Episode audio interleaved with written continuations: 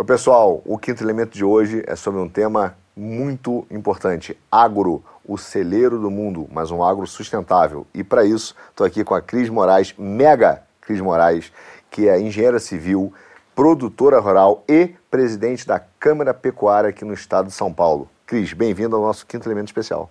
Primeiro, mega gratidão a você, Arthur, e também a todos vocês de estarmos aqui hoje nesse mega programa do Quinto Elemento. E também para estar falando do agro, da produção sustentável do agro paulista e do agro brasileiro. O que eu queria começar perguntando para você um negócio que, é, que, que me é curioso, né? E acho que a todos. A gente sabe da importância da pecuária no Brasil. Né? O Brasil alimenta mais de um bilhão de pessoas no mundo, tem números impressionantes. É realmente o celeiro do mundo mas ao mesmo tempo ficam tentando botar o, o agro, principalmente a, a, o, pecu, a, o pecuarista, como vilão do meio ambiente. Enquanto muitos, na verdade, têm uma cabeça muito boa em termos de preservação do meio ambiente e de produção de alimentos. Como é que isso, como é que é isso na, na, prática? O pecuarista né, vê o meio ambiente e se realmente ele é responsável por esse problema todo que jogam na conta dele? Olha, é muito simples. Em tudo se tem os bons exemplos e, infelizmente, acabam tendo aí alguns maus exemplos. Uhum. Então você não pode nivelar na régua pelos maus exemplos. A grande maioria, e é que é referência aqui no país, no nosso Brasil continental, é uma produção sustentável do agro brasileiro. Uhum. Então, o Brasil não só o Brasil, mas o planeta, estamos todos vivendo uma grande transformação em que a palavra sustentabilidade está em nossas ações diárias, na sua casa e, tem, e na sua produção, mas principalmente dentro de todo o elo da cadeia produtiva. Ah, hoje, com essa facilidade que nós temos muito mais de informações e também até usando os próprios computadores para ter uma base de dados, para você fazer um planejamento, um acompanhamento. A pecuária, o que, que acontece? Para qualquer item que você vai fazer, não importa se você seja um pecuarista, ou se você seja da soja, ou você seja do, é, da produção de um alface, ou se você seja um comerciante, você precisa ter um planejamento do seu trabalho, né? Do que uhum. você vai fazer. Porque a, a, pecuária, vamos, vamos falar, vamos voltar no começo. O que, que ela é? É um ciclo que tem que continuar. Então, vai nascer, recriar, e terminação, abate, de novo. Então o ciclo tem que continuar. Bom, hoje a gente também vive um cenário que a, o globo, né, o planeta, está aumentando é, a, a, o número de pessoas no planeta. Então, uhum. as pessoas também querem comer cada vez melhor e com segurança alimentar. Nesse cenário todo, não é só a pecuária, aí vale para tudo. Você quer comer uma carne melhor, não quer? Mas você também não quer comer um feijão melhor? Sim. Um arroz melhor. Aliás, o arroz, feijão e a carne é minha, meu predileto. Não esquece a salada, Feijãozão. que é muito importante, Sim. o balanceamento é. nutricional. É. Então, eu acho que a gente não pode se atentar a um único fato. Então, você tem que olhar o todo. Nesse cenário todo, para você fazer um planejamento, porque o boi você tem aí numa média para você, você não faz mais um boi é, que era a antiga pecuária, que era um boi que você chegava aí há cinco anos para conseguir a, a, o quilo dele que você vende, o pecuarista ele vende quilo de carcaça para o frigorífico. O frigorífico faz a sua é, agremiação, ele faz a sua produção tira N produtos e um deles é a carne, é uhum. o bife, né? A carne que chega aí no prato que você vai comer. E essa carne não fica aqui só no estado de São Paulo, ela é vendida para o Brasil e para o planeta. E aí, para o planeta, você tem os acordos bilaterais. Então, quando você se fala, por que a gente começou por isso? Quando a gente fala os acordos bilaterais, significa também com outros países, porque você não vai ver religião, você não vai ver, com um comerciante, ele não vê a religião, ele não vê. É, é, especificidades né, de cada nada. país. Né? É simplesmente aquele produto. Então você tem que ser muito harmônico nas suas relações comerciais.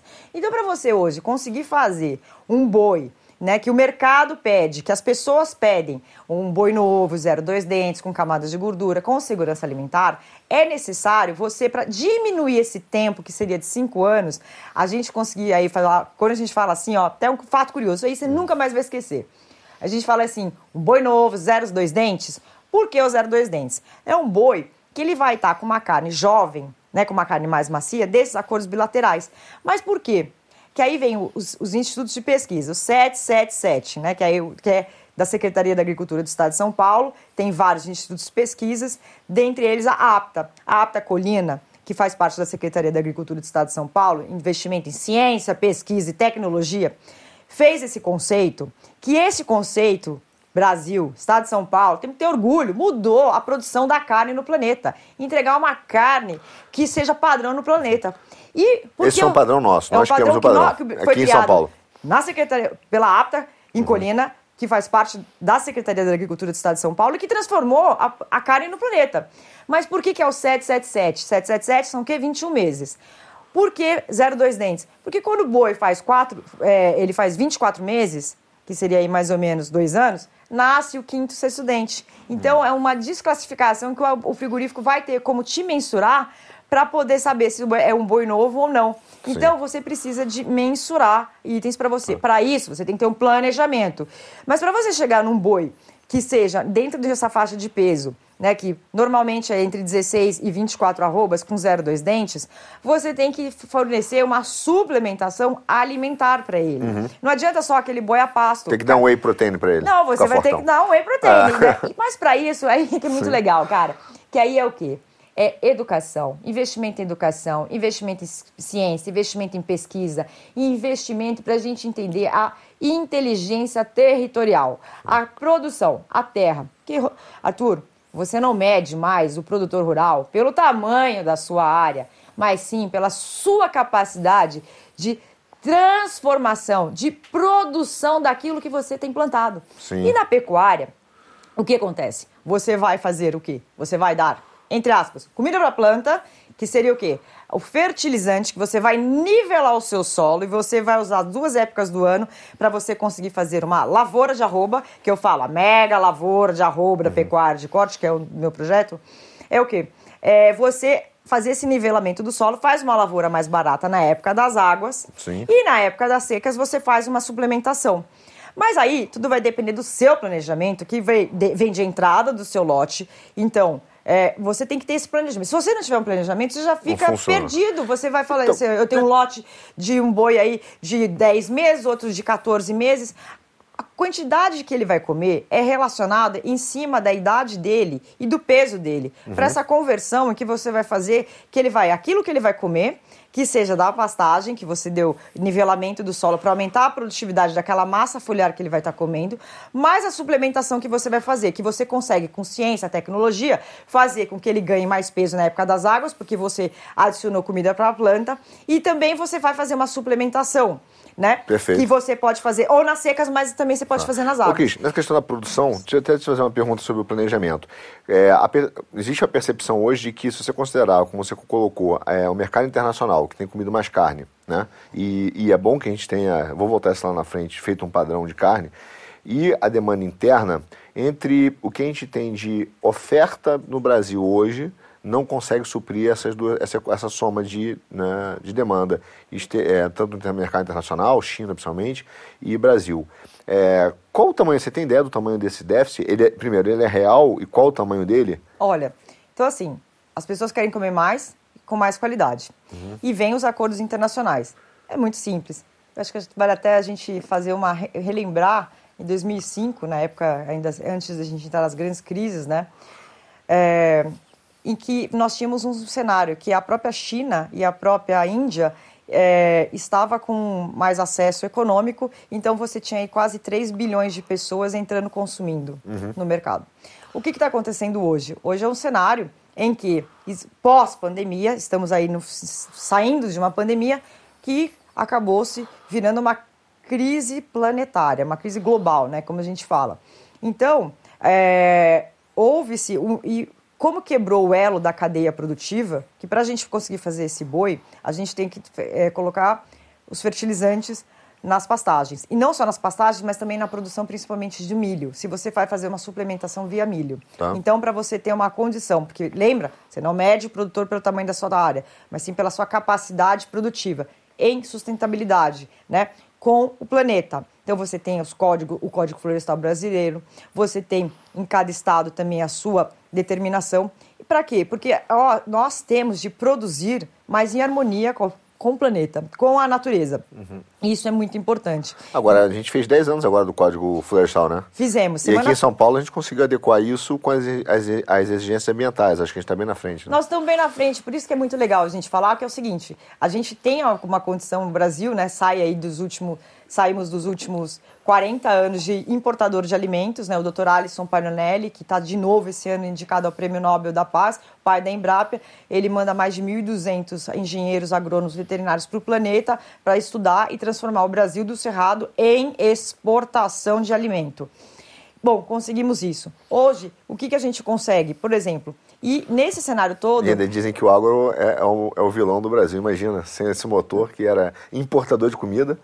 Você se lembra da década de 80? Tem, tem gente que não me lembra, mas eu me lembro até hoje, desculpa interromper, mas é que você tinha aviões que passavam no Nordeste, os americanos jogavam comida Sim. que nem faziam na África, nas, nas regiões das grandes Sim. fomes, porque era crise humanitária. Hoje nós exportamos, né? Hoje nós exportamos, nós somos celeiro do planeta. E, e como somos celeiros do planeta? Essa produção nós alimentamos mais de um bilhão de pessoas lá fora. Uhum. Então, com esses acordos comerciais, que houver, seja pela carne, seja pelo milho, e assim vai. Mas é que é muito importante dizer é o seguinte, essa produção brasileira, ela é sustentável. O Código Florestal Brasileiro comemorou 10 anos no ano passado. E aqui no estado de São Paulo, nós conseguimos, né, junto é, o produtor rural, junto com a Secretaria da Agricultura do Estado de São Paulo e a Secretaria do Meio Ambiente, nós fizemos a adequação do PRA, do Programa de Regularização Ambiental, aonde o Estado de São Paulo sai na frente e se alinha ao Código Florestal. É uma grande conquista para o meio ambiente e para também o produtor rural, porque temos que ter um balanceamento, um nivelamento Sim. entre meio ambiente e a produção é. agrícola. Eu queria pegar um gancho disso aqui que tem me preocupado e é tema recorrente assim nas nossas conversas, né? É, fazer uma introdução. O mundo está adotando esse selo aí ESG e que não deixa de ser uma imposição, né, a, de práticas. Que é tudo bem, eu vejo assim, tudo bem você colocar metas. Metas faz parte. Agora, como eu vou atingir as metas, deveria ser um problema nosso, da nossa soberania. E o Brasil é, tem, tem sido vendido, tentado vender para a gente, que nós somos é, incompetentes na soberania, na administração, o que não é uma verdade. Dizer, você mesmo colocou que a gente conseguiu fazer um padrão internacional de alimentos, de carne, a gente consegue ter boas práticas ambientais. Quer dizer, nós temos o etanol, né, que foi uma tecnologia brasileira, né, que não é considerada na matriz energética. Então, me pergunto para você o seguinte, que é uma pergunta um pouquinho mais ampla. É, não seria né, estratégico o Brasil começar a pensar em melhorar a sua cadeia de produção né? e otimizar, trazer essa tecnologia para cá, para a gente otimizar a cadeia de produção e, ao mesmo tempo, criar uma soberania de insumos para que a gente possa controlar melhor e desenvolver a tecnologia, para a gente ser um padrão de referência também em comportamento e, e melhorar a soberania e não depender tanto dos mercados internacionais? Nós estamos falando isso há bastante tempo e é muito bacana quando a gente vê até mesmo o próprio estado de São Paulo, o Brasil, sendo já saiu líder isso aí há mais de 30 anos. O etanol brasileiro, ele é o combustível que tem dentro da sua matriz energética que menos emite gás carbônico na atmosfera. Uhum. Nós estamos vivendo aí um momento que dessa guerra absurda que a Rússia invadiu a Ucrânia é, e aí é, se tem uma um, um, desconforto que aconteceu no planeta da interrupção dos elos da cadeia produtiva. Uhum. Então, e produtiva e sustentável. No Brasil, nós temos um agro sustentável. Só um dado, um terço das áreas dos produtores rurais estão áreas em preservação ambiental. Dados da Embrapa, é só olhar. Embrapa é o órgão oficial. Uhum. Bom, e o etanol, ele conserta, se você fazer a adição do etanol e na gasolina, no planeta, a gente vai ter um, nós vamos consertar essa situação da emissão do carbono, onde a gente fica ouvindo, falar, principalmente os países europeus, os Estados Unidos também, falar isso muito. Então, o que eu acho que é interessante é o seguinte: por que então não haver um melhor diálogo, duelo da cadeia produtiva? Porque a pessoa, todo mundo vai se locomover.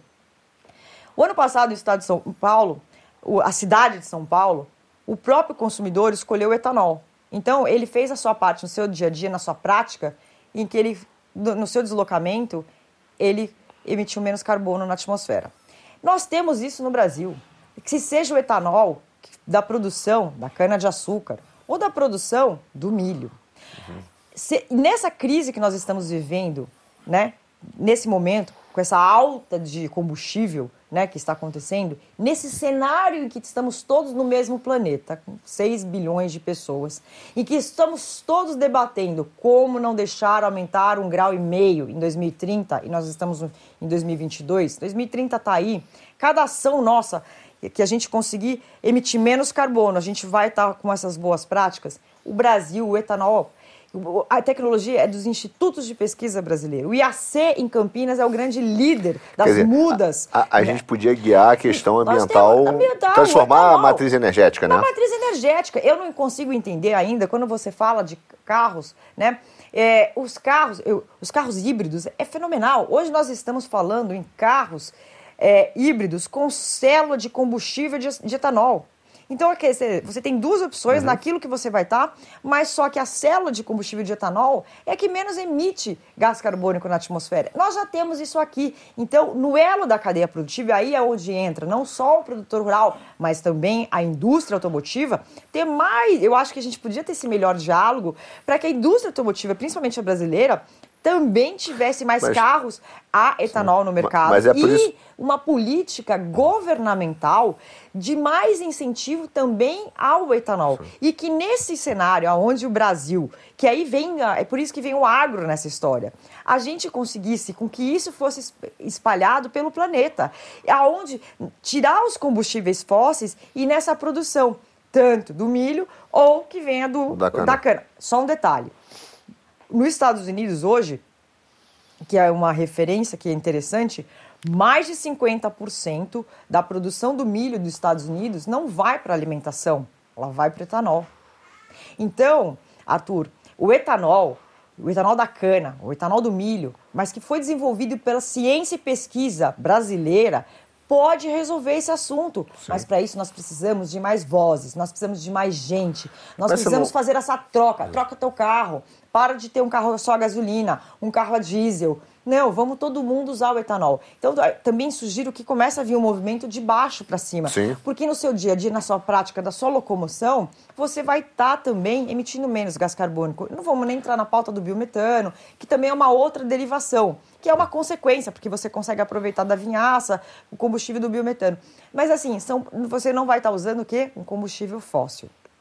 Agora, é por isso que eu digo que para mim a minha, que aparenta é que a pauta, por exemplo, da emissão de gás carbônico e das questões de meio ambiente, elas são usadas para fazer políticas econômicas disfarçadas, porque o Brasil podia ser líder, por exemplo, e transformar a matriz energética, o que gerar uma riqueza gigante para a gente porque a gente ia ser motor dessa, dessa transformação. Só que ao invés da gente poder discutir a nossa soberania e, e colocar essa pauta no mundo, a gente fica pegando a pauta é, através de selos internacionais que, na verdade, não estão voltados ao etanol. O cara não chega lá e fala, ó, vamos fazer isso aqui, vocês podem liderar. Não, o cara está taxando a gente como se fosse um grande, é, um país, né, que fosse contra o meio ambiente, o que não é, e também é, para impor certas práticas. Mas aí eu tinha perguntado a questão dos insumos. E os insumos? Não, é, não seria bom a gente ter uma independência ou pelo menos uma soberania na nossa cadeia produtiva de insumo? Nós temos a condição. Nós temos um Brasil continental, onde grande parte da matéria-prima está aqui. O que, que, é preciso? É o que todo mundo fala, é o que você fala, eu falo, etc. Nós precisamos de desenvolvimento a mais, investimento em ciência, pesquisa e tecnologia. Nós temos condições sim de fazer aqui dentro do país, dentro do Brasil. Mas para isso, nós precisamos que também esses investimentos de lá de fora, essas indústrias também venham para cá. Para isso é necessário sim as políticas públicos privadas, mas para que a gente também tenha condições para que isso seja feito aqui. Isso tem condição. Só que aí vem os interesses lá de fora para cá. Qual que é a vantagem de ser produzido aqui? Quando você fala, eu vou dar um belo de um exemplo. Uhum. É, você acha normal nós exportarmos minério e importar chapa de aço? Não faz sentido nenhum. Nenhum. É o mesmo cenário dentro do agro. A gente tem tudo aqui, é um Brasil continental, nós temos as quatro estações do ano definidas, nós não temos neve, nós temos 12 horas uhum. de sol, 12 horas de noite, nós temos todas as condições climáticas favoráveis, um povo que gosta de estudar, que gosta de trabalhar, precisa se criar oportunidades, mas para isso é sim necessário cada vez mais a gente, e já temos esses institutos aqui, nós temos que multiplicar essas boas práticas. Então é Ciência, pesquisa e tecnologia. Tinha que fazer um cinturão agro e botar várias universidades específicas de pesquisa nesse grande cinturão agro que a gente podia fazer no Brasil, né? Porque isso é um polo de referência mundial para estudo, desenvolvimento e tecnologia. Claro.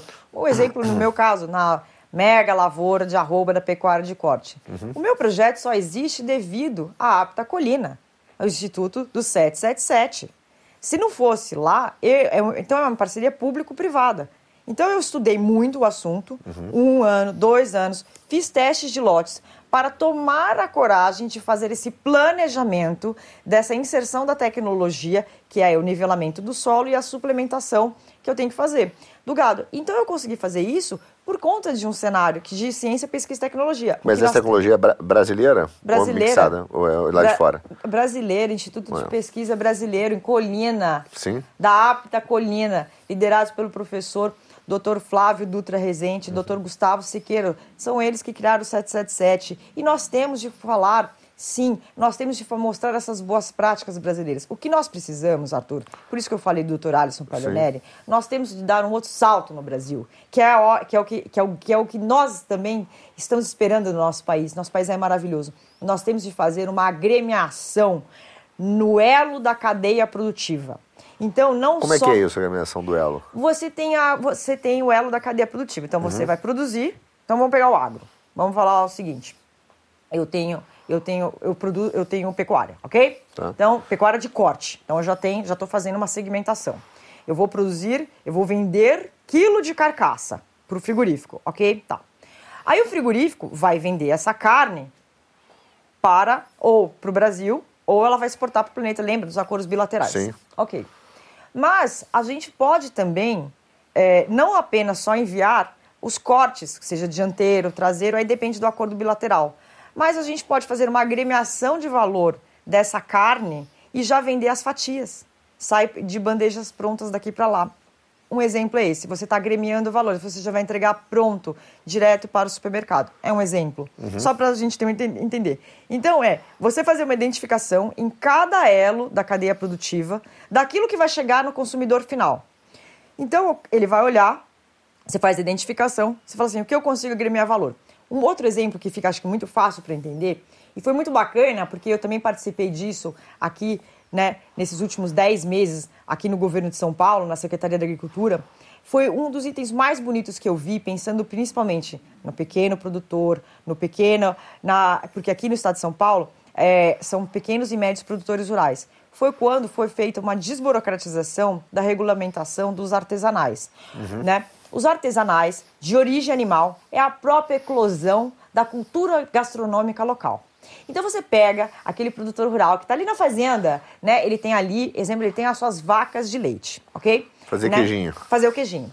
E aí é muito legal. Então já vem aquele cenário do CAR, que eu falei que a gente uhum. conseguiu fazer a, a junção com o Código Florestal, né? Que, porque quando você vai, você precisa também de acesso ao crédito. Então você tem que ser, fazer o quê? Empreender, capacitar, estudar e ter acesso ao crédito. Então, ele tem aquelas vacas, ok? E ele já fez a parte dele em relação ao CAR, que ele segurou a parte de reserva legal, preservação ambiental, ele está produzindo só dentro da, daquela área correta. Aliado ao Código Florestal, então ele não tem passivo ambiental. Bacana, já fez uma parte. Segunda. E, o, e na produção do queijo, ele vai agremiar o valor. O que, que nós fizemos? Nós mexemos na regulamentação para que fique com segurança alimentar, porque qualquer coisa que você produza de alimento, seja carne, leite, salada, frango, fruta, você tem que ter uma segurança alimentar. Nós melhoramos a, essa normativa para não ficar tão rígida, para que ele consiga produzir mais, mas dentro daquela regulamentação. Só para você ter um exemplo, nós temos queijos hoje. Então ele fez o quê? Ele não vai vender só o leite, ele produz o queijo, ele faz uma agremiação de valor, ele tem o selo e é vendido e foi é vendido para o planeta e ganhando prêmios aí de campeonato mundial na França. Olha queijos só. brasileiros, queijos aqui do estado de São Paulo. Então, são ações que a gente fala, são ações muito importantes de desburocratização para fazer uma agremiação de valor. Então, quer dizer, aquele que. E, e, o artesanal é a própria eclosão da cultura local. Perfeito. Então, você acaba fazendo mais outro cenário, sabe o quê? Quer dizer, ele já empreendeu, ele se capacitou, ele estudou, ele teve criar condições de acesso ao crédito e você pode fazer um roteiro turístico uhum. para que o turista vai lá e vê como é feito aquela produção, como foi feito aquele queijo, como você cria também um roteiro turístico. Então é uma junção com a outra. Então você fazer essa identificação dos elos da cadeia produtiva com sustentabilidade. Porque hoje você quer sim comer cada vez melhor e que, é, e que tenha gostos bacanas, gostos saudáveis Sim. e com a sustentabilidade, com isso. Então o Brasil, ele dá um show em relação à sustentabilidade lá fora. O que aconteceu agora? Só que a gente não, não, não consegue participar das pautas que definem lá fora do ponto de vista regulatório. Né? Por isso que tem que falar. Uhum. Eu acho que nós temos sim de estar falando, por isso que nós, produtores rurais, estamos cada vez mais falando. É, não, é, não são pautas políticas, são pautas de produção, produção sustentáveis. É uhum. muito triste a gente ver, infelizmente, o que tem acontecido agora, né? Agora na Europa, o Parlamento Europeu liberou aonde pode-se estar plantando em áreas de reserva legal. Isso. Estados Unidos também. Estados Unidos. Reserva semana ambiental. passada também. Isso. Por que está fazendo Aliás, você que me mandou isso. Eu que te mandei é. isso. Por quê? Porque vai faltar comida. Arthur, é real. Nós estamos falando e vai faltar comida no planeta. Então, mas ao mesmo tempo, nós temos que preservar o planeta. E nessa preservação do planeta, é muito fácil você atacar, né? É fácil você atacar sem argumento. Então, quer dizer, você tira de lá, manda tirar, tirar, é, manda, manda não, dê autorização, pode produzir nessas áreas e vem atacar aqui, que a gente já está fazendo a nossa parte, Agora, não a, é justo. A nossa mídia também não ajuda muito, né? Porque quando tem qualquer evento aqui, que você falou, todo, todo, todo segmento você tem, né? Sempre tem uma maçãzinha podre. Quando, quando você tem algum problema, cara, que é alertado aqui no Brasil sobre questões ambientais, cara, isso ecoa de um jeito que parece que o, a Amazônia está inteira pegando fogo e que a, a gente está destruindo o Brasil. Só que quando ele faz uma alteração de uma reserva ambiental, por exemplo, nos Estados Unidos, permitindo que tenha plantação para é, enfrentar uma crise é, alimentar que está aí na porta, que todo mundo fala há muito tempo, que, que é tá evidente. É, cara, isso passou em branco, não é discutido, né? Então o Parlamento Europeu aprovou, está tudo bem, aí ninguém, ninguém fala nada. Agora, me preocupa isso. De fato, essa crise alimentar, ela está na porta, né? E ela vai durar quanto tempo? A gente tem, tem uma previsão do que vai acontecer? Ninguém ela vai tem. ser devastadora. Né? Vai ser devastadora. Então, a economia é muito lenta. Tudo para ela tá, fazer uma reação. Então, é muito importante, não é assistencialismo, uhum. né? é empreendedorismo. Quanto você Isso. mais... O que é ser empreendedor? Você incentivar as boas práticas... É, boas práticas, acesso ao crédito, facilitadores, juros que a conta fecha, porque o ciclo tem que continuar. Isso. Eu falo o seguinte: o ciclo tem que continuar, você tem que pagar as suas contas, a conta tem que fechar. Você está ajudando em todo esse cenário. E mais um detalhe que é muito importante: não é só em relação à crise alimentar. Nesse cenário que nós estamos vivendo agora, em relação ao que está acontecendo agora, que falamos agora da produção na, na Europa, é, agora a Europa está no verão que, que vai acontecer no inverno? Uhum. De que forma que vai, vai, vem o inverno rígido, onde as temperaturas é necessário o aquecimento, porque hoje, de 100 anos para cá, com a Revolução Industrial, as pessoas se acostumaram com o aquecimento. Né? O gás não está vindo da Rússia. Vai vir da onde? Vai acionar as termoelétricas, vai acionar as nucleares. Aí pode, né? Quer dizer, Lá pode aí, tudo. Aí pode. Então, assim, eu acho que também as pessoas têm que fazer uma reflexão desse planejamento, olhar para frente, mas olhar o que foi feito para trás. Uhum. E de quanto tempo? Energia, né? Lâmpada, menos 150 anos. Não tinha antigamente. Isso. Então, eu acho que a gente é? tem que olhar os dois cenários. Sim. Olha para frente, olha para trás, pega as boas práticas, mas vamos pensar num todo. É. Não, aí que eu vejo, Arthur, as pessoas têm que pensar no todo, no todo do planeta. Parar de pensar em um só. Então, porque é que acontece? Às vezes fica muito fácil, porque as, talvez tenha muito dinheiro envolvido lá fora, mas eu acho que tem que ser uma, uma, uma tratativa em pensar entre. Não é. Olha só que legal, não é só o elo da cadeia produtiva, é o elo da produção do planeta. Uhum. O oxigênio que a gente vai estar tá fazendo, né? O, o, gás carbônico que vai estar tá saindo. Porque não é para mim, Arthur, não é para você, são para as futuras gerações, são para os filhos, para os netos, para os bisnetos. Qual é, o que, que essas pessoas vão querer lá na frente? Né? O, como é que você vai pensar lá? Então não adianta querer arrumar a casa, dar uma ação emergencial. Tem que ter esse planejamento. E é isso que a gente, infelizmente, a gente acaba não vendo lá. Então, por isso que ecoa muito lá esse cenário, mas eu vamos convidar, fala assim, vem para cá. Então convide uma pessoa, agora eu sempre falo, uhum. olha, venha, é, quando você ouve um, um, um ataque, não reaja. Você fala, venha ver. Olha o que aconteceu. É, mas o problema é que a imposição da narrativa política é muito forte. Você vê toda hora, você vê os problemas da China, a China lá com, com é, voltou né, a usar o carvão, usa o carvão, emite não sei o quê, a Europa tem problema de desmatamento. vai à reserva ambiental e sempre a gente é visto como vilão, como mau administrador. Sempre tem essa, essa, essa, essa pauta, né? E, e ela me chama a atenção porque eu entendo perfeitamente quando a gente fala da cadeia ambiental global, e tudo bem, quer dizer, é óbvio que a gente quer preservar o planeta e quer viver bem. No final das contas, todo mundo quer viver bem. Né? Agora, é, o problema é que o agro brasileiro e o Brasil está virando vilão, que na verdade para mim é uma, uma narrativa para você tirar a nossa soberania jurídica, né, de determinar normas para o agro, econômica, né, e, e no final ambiental. Você quer ver um exemplo que me chama a atenção há muito tempo? Por exemplo, o Brasil hoje tem, sei lá, 30%, 27%, 30%, né? De forma direta do agro, indireta vai um pouco mais, vai a 40%, mas 30%. E a gente tem no Brasil um grande exportador de alimentos para o mundo. Onde é que é feita, por exemplo, as transações de proteção né, financeiras né, dos, da, da, do, do, do, Brasil né, nos alimentos? É na Bolsa de Chicago. O Brasil não tem uma bolsa agro. O Brasil, você chega aqui na, na B3, os contratos de, de gado, futuro ali de corte, são pequenininhos em termos do que a gente exporta. Porque toda a proteção financeira é feita lá. E dentro desse custo você tem taxa de juro, óbvio, que tem diferença, câmbio, e você tem o spread. Né, e o risco da operação para cada um desses. Pô, estou falando com o Brasil, então tem um spread. Quer dizer, para o produtor fazer um hedge, uma proteção financeira, é quase impossível. Então ele depende do financiamento local, Banco do Brasil geralmente, né?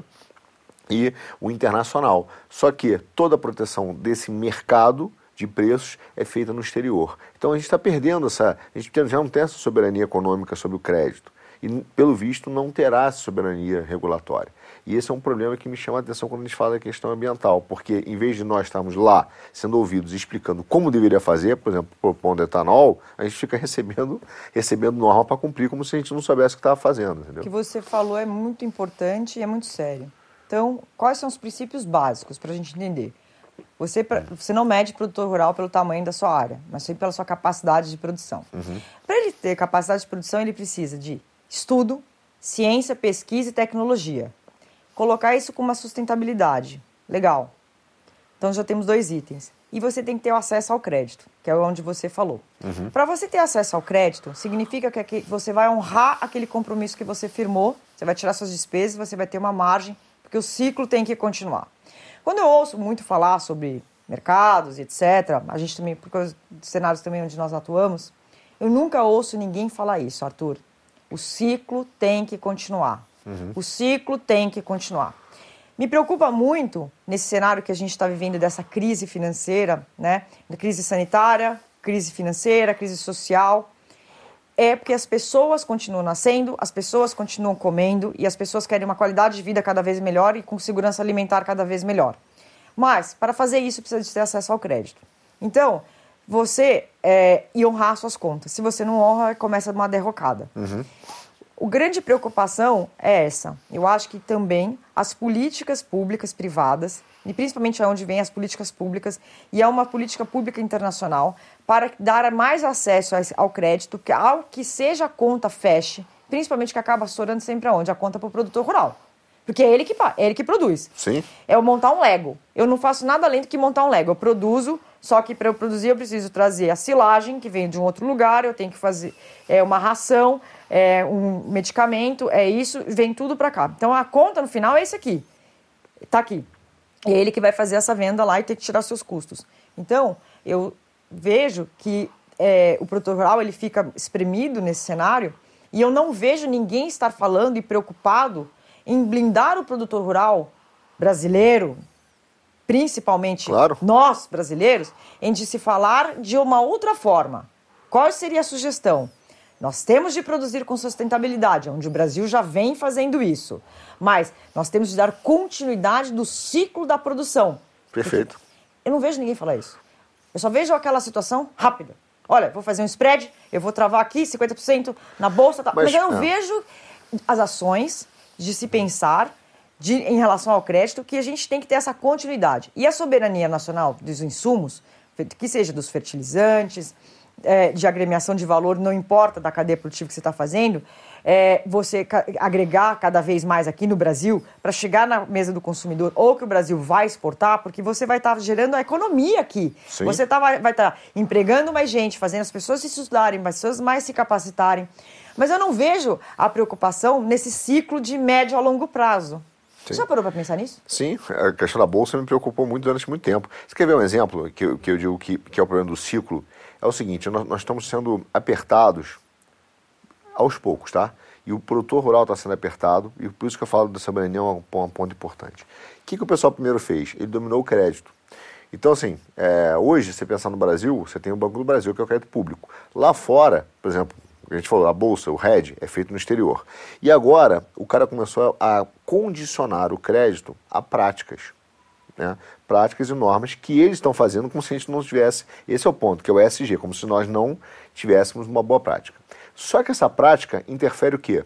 Não só no teu acesso ao crédito, mas no teu custo. Então, provavelmente, para se adequar àquela norma, você vai ter que fazer investimento. Então, você tem que pegar mais crédito dele. E o que vai acontecer? Você, por outro lado, tem um, um controle da receita via os acordos internacionais. Então, o cara começa a exigir um padrão de você que, se você não tiver, ele não vai comprar. Então ele te bota um teto de preço, ele, ele compra o teu produto e ele te empresta o dinheiro. E isso aqui ele está apertando cada vez mais. Ele está ficando a margem cada vez mais difícil para o produtor. Porque no final, qual o caminho que está sendo feito? Cara, óbvio, as, as grandes, né, os, os mega capitalistas, como a gente fala, eles querem dominar a cadeia produtiva, principalmente de alimento. E por que isso, na minha visão, Cris? Por um motivo. Qual é a real moeda no mundo? Não é o dólar, não é o euro, nada disso chama grãos, comida. Sem isso, cara, não tem, não tem nem conversa. Até porque, é, dependendo do teu tipo de alimentação, e o Brasil já sofre isso, nós vamos ter uma sociedade de castas. Porque quem come mais proteína na idade certa vai ter um desenvolvimento cerebral melhor. Né? Quem tem uma alimentação mais rica, balanceada e correta né, de nutrientes terá uma formação cerebral melhor. Isso não tem discussão. Então, assim, quando o cara come, não deixa, ele deixa de comer, ele tem fome, não é só o efeito da fome em si, mas é o seu desenvolvimento cerebral, que depois de uma certa idade não tem, não consegue mais reparar. Você não consegue fazer sinapses do cérebro, cara. Então você está tendo uma, uma, é um domínio da cadeia de produtivo dos meios de produção, do agro, que está sendo vindo, já, tem, já começou pela economia, pelo RED, pelo crédito e agora pelos acordos de cooperação. E esse é o problema do nosso ciclo. Se a gente não criar, de fato, uma independência econômica, crédito, receita e normas, cara, em 50 anos o produtor rural vai estar 100% dependente dos mercados internacionais. Sendo pago, na verdade ele vai ser o caseiro, ele vai ser o caseiro do mercado internacional. Eu estou te pagando para você cuidar para mim. Só mas, isso. Mas esse é o desenho que, tá, que a gente percebe que existe uhum. e que nós precisamos realmente que tenhamos cada vez mais políticas brasileiras para defender isso lá fora, porque é o que vai, é o cenário. E, e por que, que existe guerra? Existe guerra porque as pessoas passam fome. Você vê grandes mobilizações na hora que é a comida. Então, uhum. e o Brasil tem a grande chance agora de fazer uma transformação no planeta. Por isso que está vindo esses ataques cada vez maiores. Uhum. E o Brasil tem que se defender. O Brasil tem essa condição de agremiar valor cada vez mais na sua produção, entregar um produto cada vez melhor, com que ele seja produzido aqui, você vai estar melhorando a economia. E olha, tem um detalhe: aqui no Brasil nós temos um privilégio. O brasileiro gosta de comer carne. Sim. Carne bovina, carne de frango, carne de porco. E nos últimos anos, isso está diminuindo a quantidade. Olha, é, eu tenho 43 anos, estou quase fazendo 44, mas eu lembro que o pessoal comia muito fígado, uhum. né? Tá, hoje você não vê tanto, está diminuindo isso.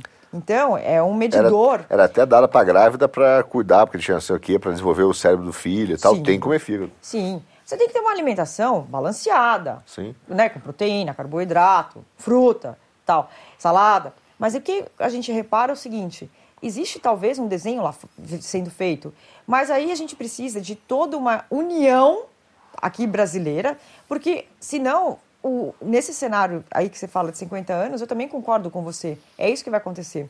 Então, a, o crédito preocupa e está preocupando muito agora o que, que vai acontecer com essa desvalorização do real frente ao dólar, com essa inflação de dois dígitos que o Brasil está vivendo, uma crise da pandemia que não, é, não foi anunciada, uhum. ninguém esperava. É, é um problema mundial, né? É um problema Alimento, mundial. inflação. E está todo mundo tentando se segurar, se frear. Só que as pessoas têm que comer. Então, não é só a relação do combustível. O combustível você vai se locomover. Uhum. Mas, mas, qual é a energia? O combustível é a comida do. aquele meio de transporte, você está se locomovendo. Aí você tem que falar, olha, vamos emitir menos gás carbônico, mas as pessoas têm que comer, é o alimento. E o alimento ele é muito fundamental, principalmente na educação das crianças. Então, é onde a gente tem a condição, e já por estarmos no Brasil, nós já temos essa condição de uma, de uma merenda melhor totalmente diferente dos países nórdicos, dos países europeus, dos próprios Estados Mas Unidos. Mas é engraçado porque ao mesmo tempo que E a gente... a gente não valoriza isso. Eu acho que são esses cenários que têm que ser valorizados. Sim. E que às vezes a gente não sabe falar isso. Eu acho que nós temos que ter uma troca, uma, uma mudança nessa comunicação. Né? Eu sou muito a favor, e eu falo isso aos quatro ventos, gostaria de muito de ver né, que o Brasil tivesse um canal brasileiro, né, pelo próprio governo brasileiro, em, em inglês o tempo inteiro. Porque a gente vê isso lá de fora, de outros países, né? Da França tem, uhum. da Alemanha tem, é, que são, mas que está mostrando que o país produz. Né? Então a gente tem que mostrar essa produção. É, tem que estar tá na guerra de comunicação. Que a gente e aí está na comunicação, e aí é onde eu vejo que a comunicação falha. Então acho que também tem que ter esses bons cenários, né? E usar também as redes sociais para isso. Por isso que é muito importante esse cenário.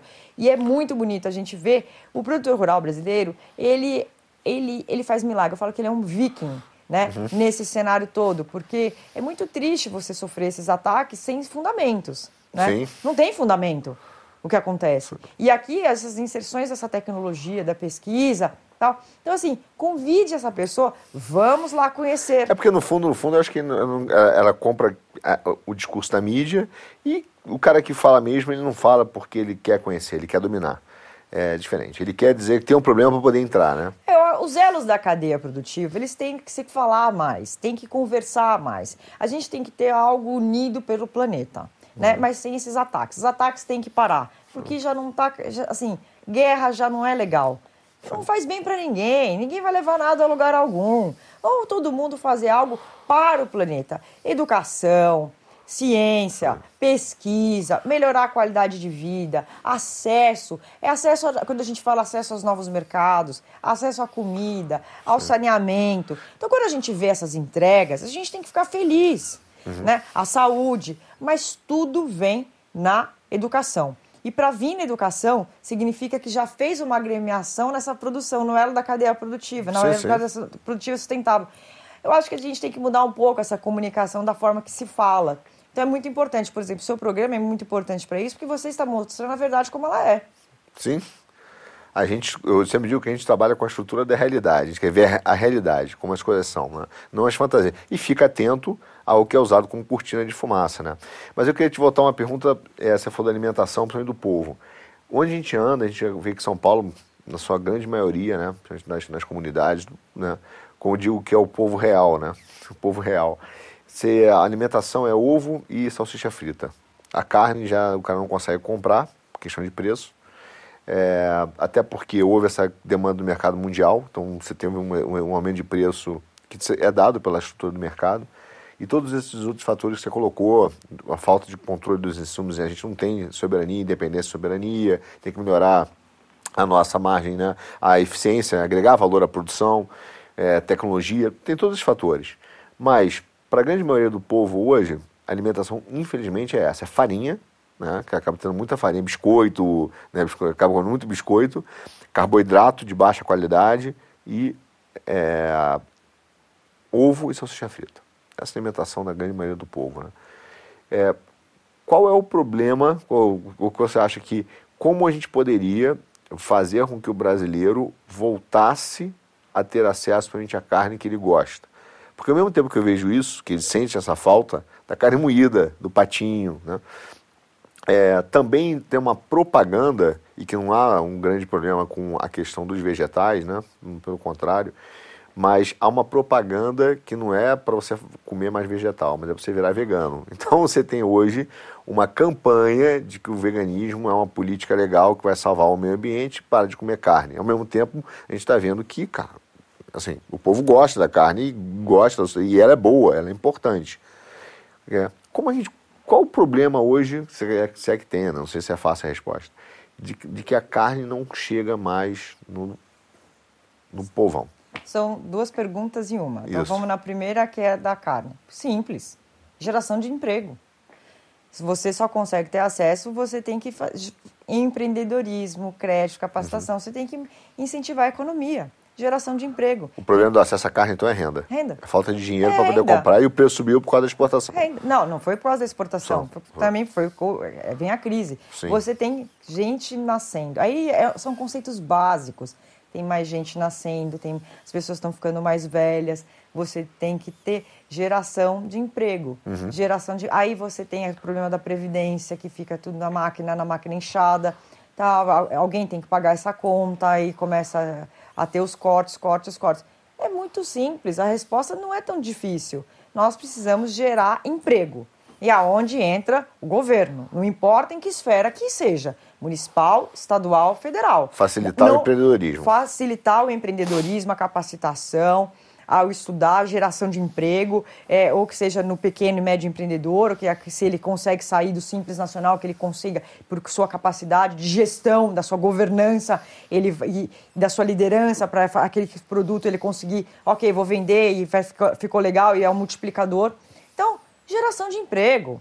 E aí, nessa geração de emprego, a gente vai usar as ações corretas, que é o quê? Pensando na sustentabilidade. A gente tem que pensar, que é aquilo que a gente volta na retórica, voltar a falar. Nós temos que ter todo esse cenário para pensando no planeta, no emitir menos gás carbônico, cuidar do planeta, né? Não acabar com a- as matérias-primas, então fazer essa agremiação de valor. Então, as pessoas comendo mais, pessoas ficando mais velhas. Então, você tem que gerar emprego. Não tem saída. Agora, em relação ao vegano, é uma opção da pessoa. E ela e fica o livre-arbítrio. Se a pessoa quer, não quer comer, o problema é dela. Ela que ela se entenda com o corpo dela, está com dúvidas, vai ao médico e vê se está dentro dos padrões. tem que ser uma decisão privada, né? É, Não é uma campanha decisão- pública. Não, não, é uma decisão da pessoa, etc. Não, você não tem, eu não entro nessa seara. Agora, o que é importante é o seguinte: lembra, não é o que você come só, é como você se locomove. Então, use etanol. Etanol brasileiro, ou que seja da cana, ou do milho, porque a grande maioria do etanol brasileiro é cana. Você vai estar emitindo menos gás carbônico. E você anda muito, ou que você seja pelo seu próprio carro, ou que você esteja num táxi, ou que seja no Uber, ou que seja no ônibus, ou que seja no avião. Hoje tem avião de etanol. Olha que lindo! Sensacional. Isso tinha que estar esparramado. A gente tem que valorizar. Nós temos que valorizar o que é brasileiro, produção brasileira, produção sustentável. Então é muito simples o A discurso. gente tem que botar a ser nacionalista, né? Ter orgulho da pátria. É olhar para a bandeira sem partido, sem nada. É olhar e sermos. O que, que, ser- que, que é ser nacionalista? É você. O que, que é?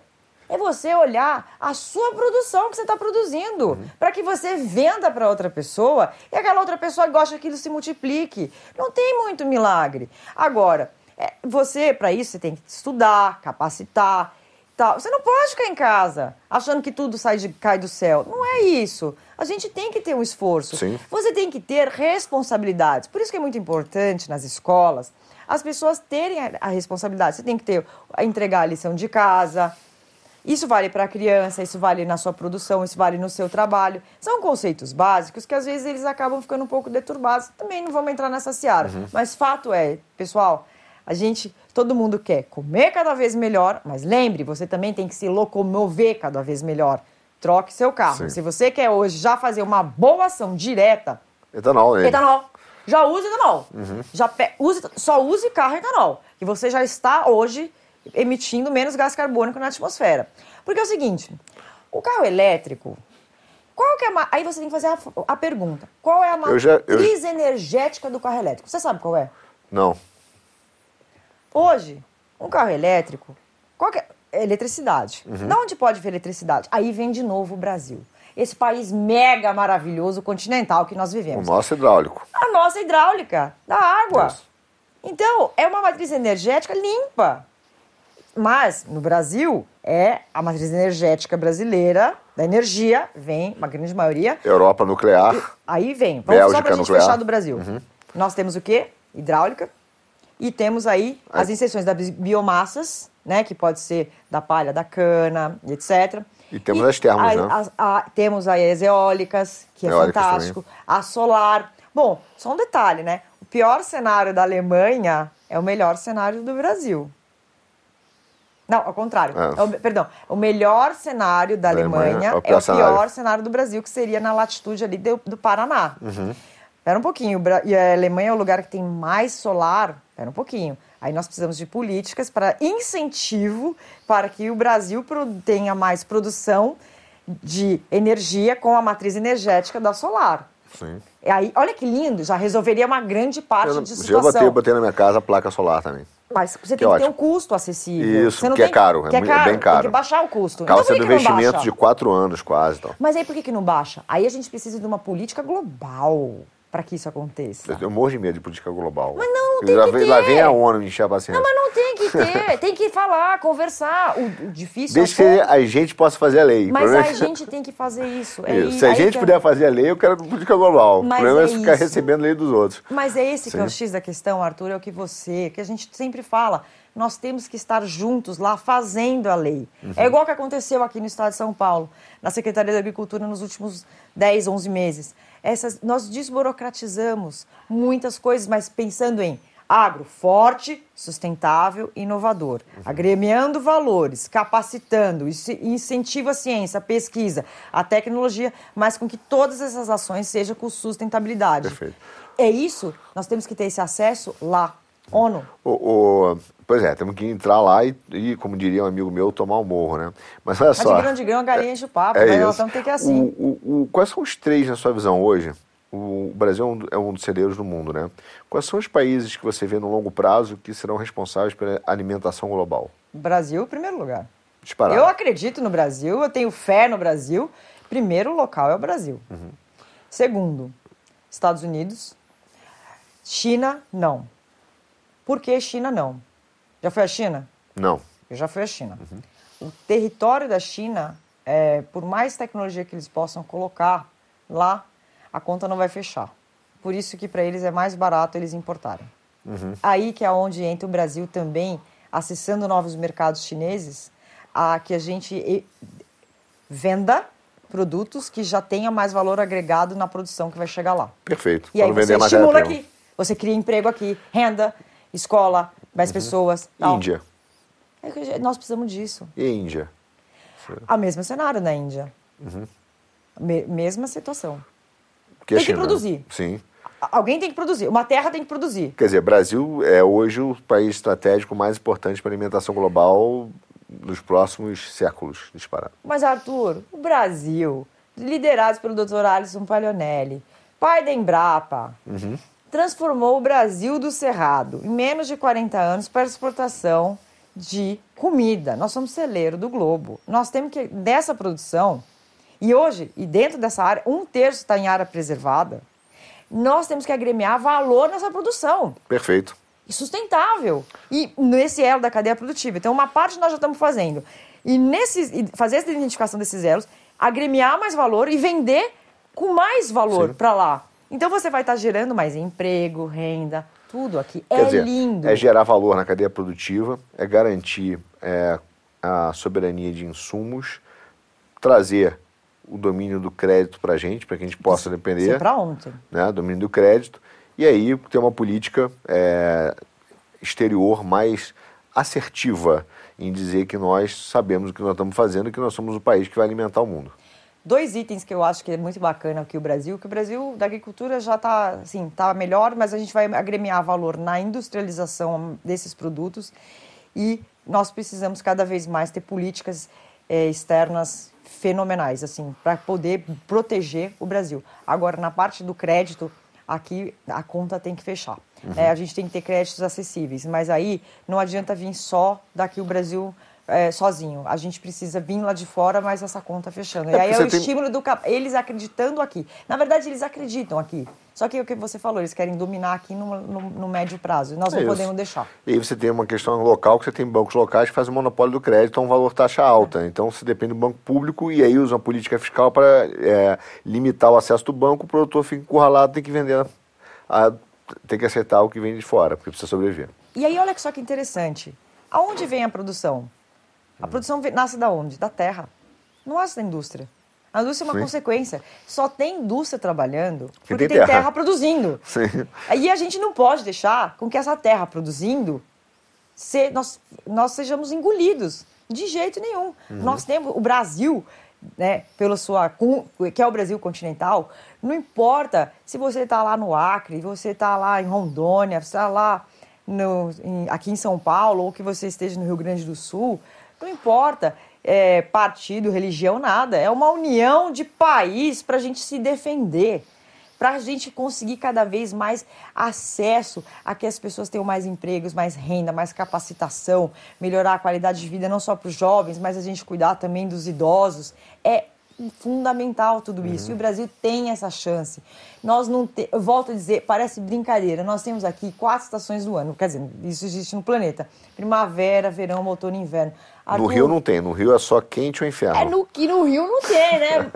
no Rio é muito quente, né? Eu já morei no Rio. É no quente e inferno. Ainda, meu, é quente lá. Mas assim, olha só. Olha uhum. esse cenário. Faz assim uma análise planetária, né? Agora. Sim.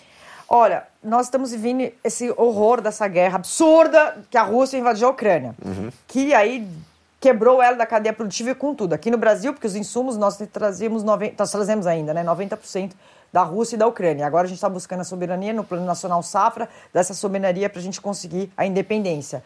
Mas só que isso é o médio prazo, só que a gente tem que ter ações para hoje. Bom, agora lá, né, eles estão aonde? Qual é a, qual é a estação do ano? Verão. Uhum. O que, que vai acontecer, Arthur? Daqui quatro, cinco meses. A hora que começar a chegar o outono e o grande inverno. Aí volta naquele cenário. A Rússia sempre faz a mesma. Sempre não, mas ela sempre utiliza isso a seu favor, né? Ela fecha o gás e deixa o pessoal morrer de frio. Aí o cara vai lá e faz um acordo. Eu gosto Ou morre. De, eu gosto de ler muito. Sim.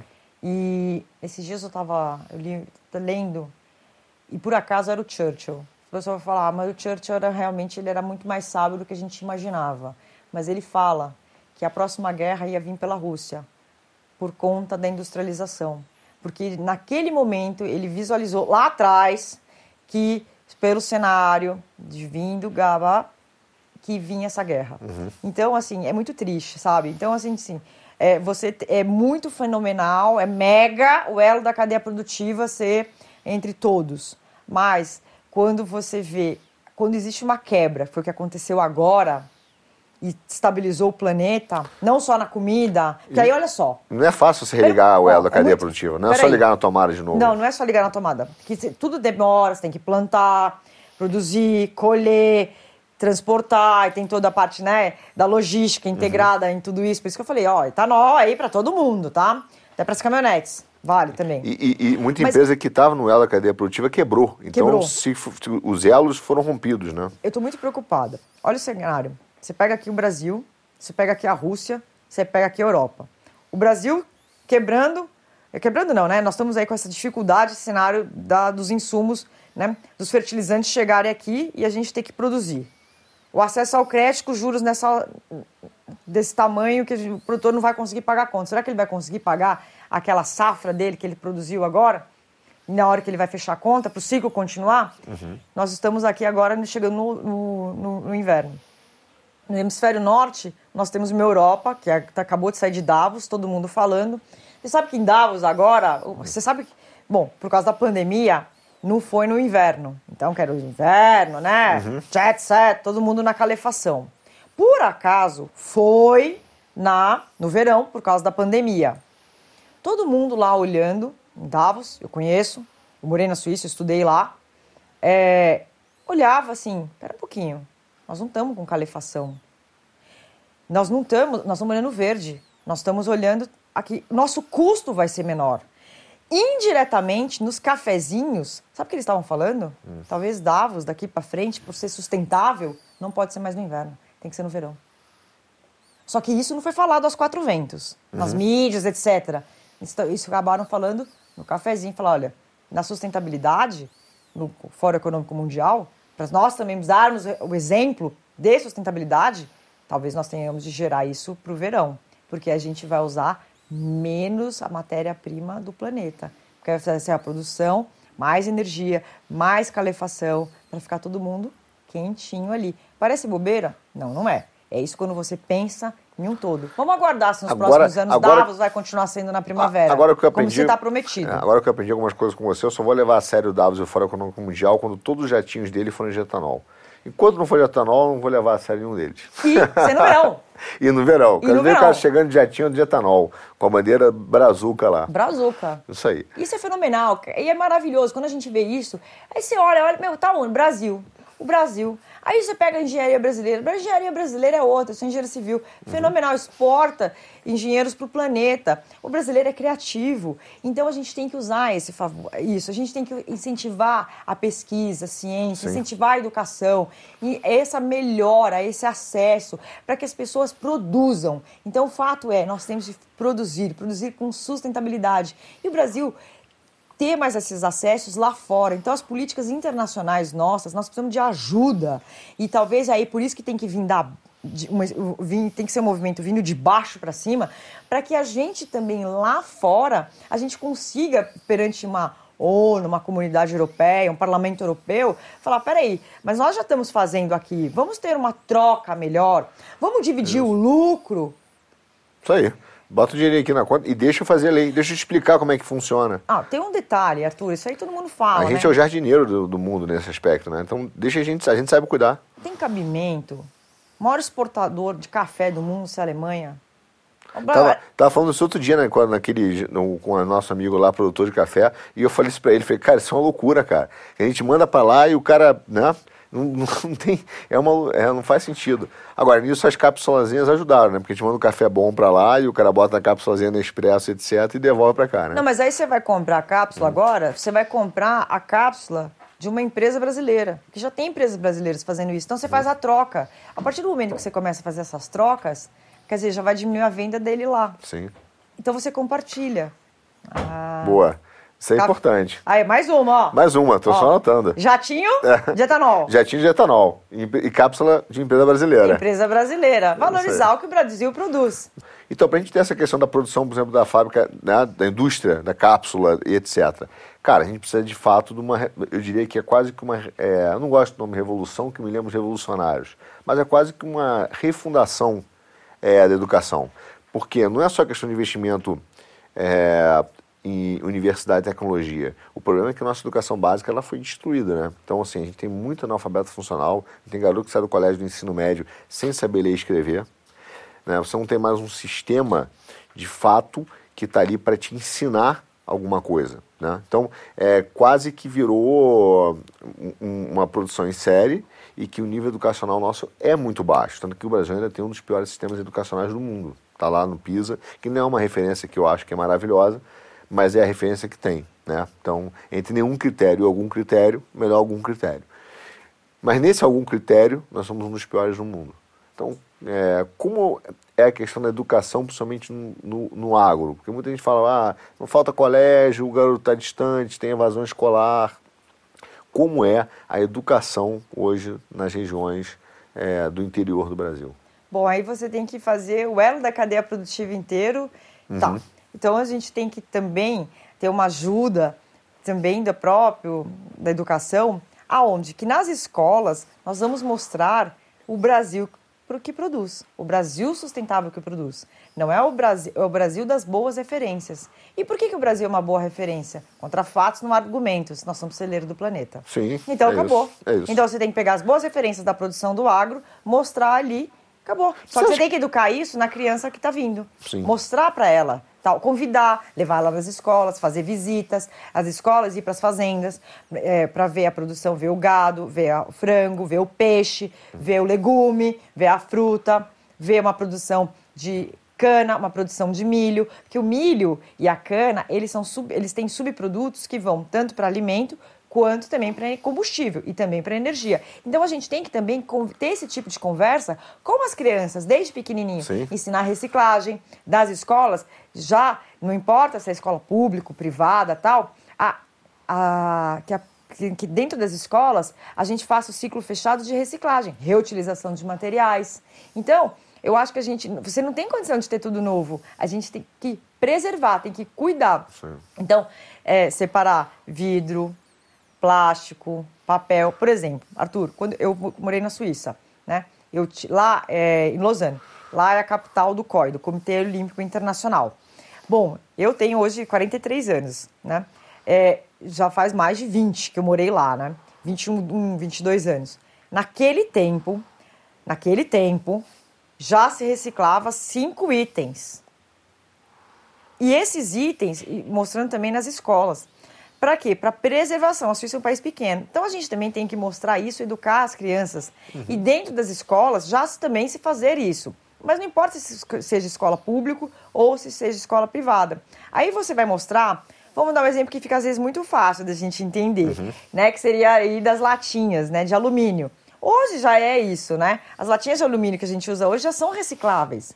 Já são recicláveis. Então a gente mostrar esse multiplicador, né? Olha, já é isso que você está fazendo. Ah, não, o vidro. Ah, vidro reciclável. O papel, separa, papel reciclável. Mas, deixa eu te fazer um puxar aqui então. São itens, coisas sim. básicas, que eu não vejo isso, isso, andar. Então, você tem, eu vou, vou eu acho que tem, tem, tem um lado hoje da escola que fala muito do, se fala muito da questão da reciclagem, né? É, e se tem dificuldade de praticar. É, embora alguns prédios, você veja prédios, etc.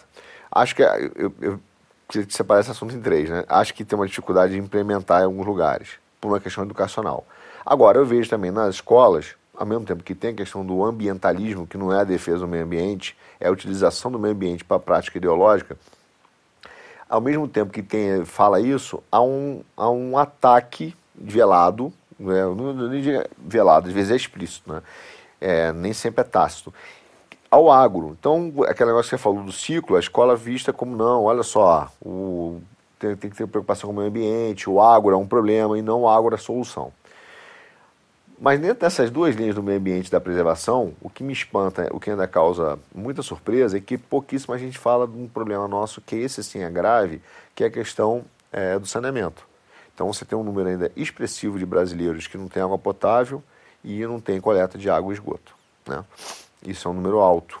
É, São Paulo é, é, é, bem menor, mas ainda é alto. Né?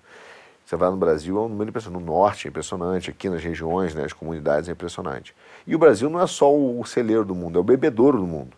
E nesse sentido aí, é, o governo federal fez uma, um marco no saneamento que acho que foi, cara, um grande. É, vai ser um trocadilho horrível, né? mas vai ser um grande visor de águas, né? realmente, para o saneamento brasileiro, para poder ter acesso.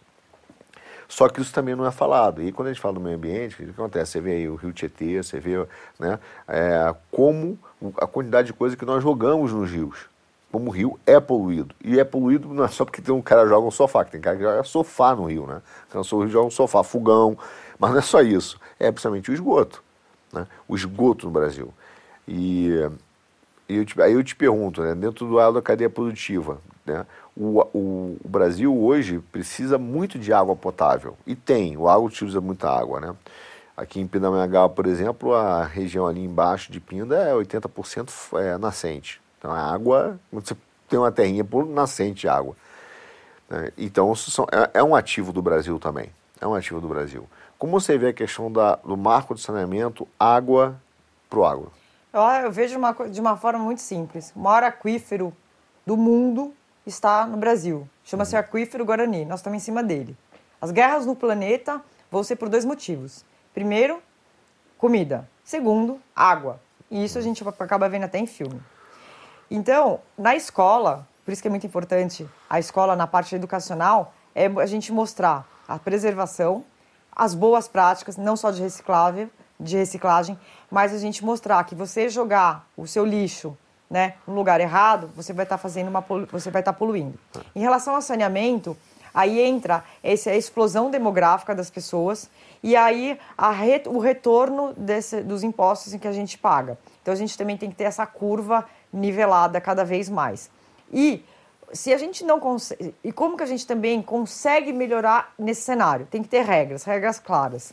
Então, você pega, por exemplo, Singapura. Singapura, 50 anos atrás, nem o Vietnã queria. Hoje, Singapura está 500 anos luz na frente da gente. Uhum. Tem regras, são regras básicas. Se você jogar chiclete na rua, você vai preso.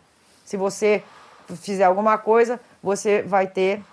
Você vai lá fazer um serviço comunitário. Sim. Não importa quem você seja, você vai, por exemplo, varrer a rua dentro do seu bairro, todo mundo vai te ver. As pessoas, seus, seus vizinhos vão te ver e falar: Nossa, que absurdo, você está lá, né? Porque você fez uma coisa errada.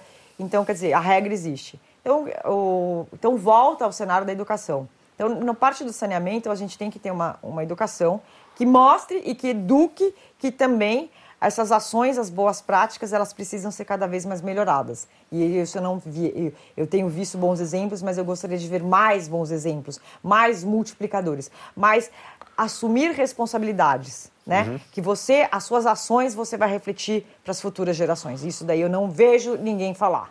Eu acho que a gente tem que ter essa consciência. E para ter essa consciência, você vai sim assumir uma responsabilidade.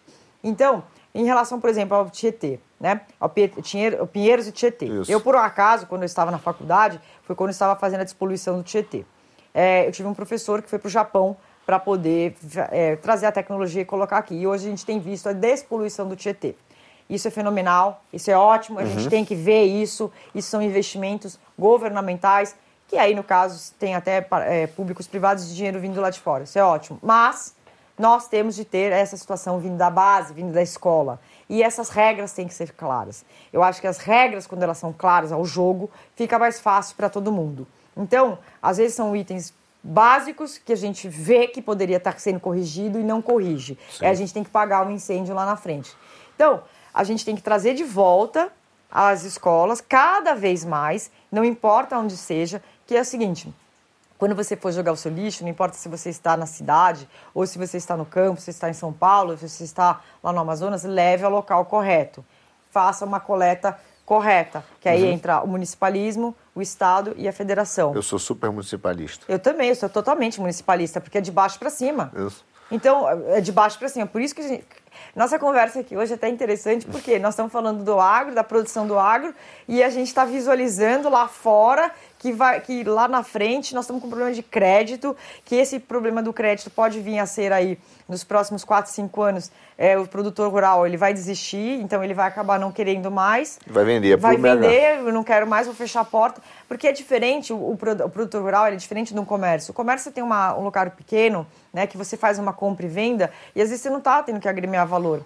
Gente, no agro, não importa o que você produza, você tem seu tempo. Você já parou para olhar quando você vê um prato no seu prato, né? Quanto tempo a carne, quanto tempo para aquele é, bife tá ali, que seja ele Isso. de patinho, de acém, é, colchão mole, colchão duro, para produzir para ele estar tá aqui, o que, que foi envolvido naquilo tudo?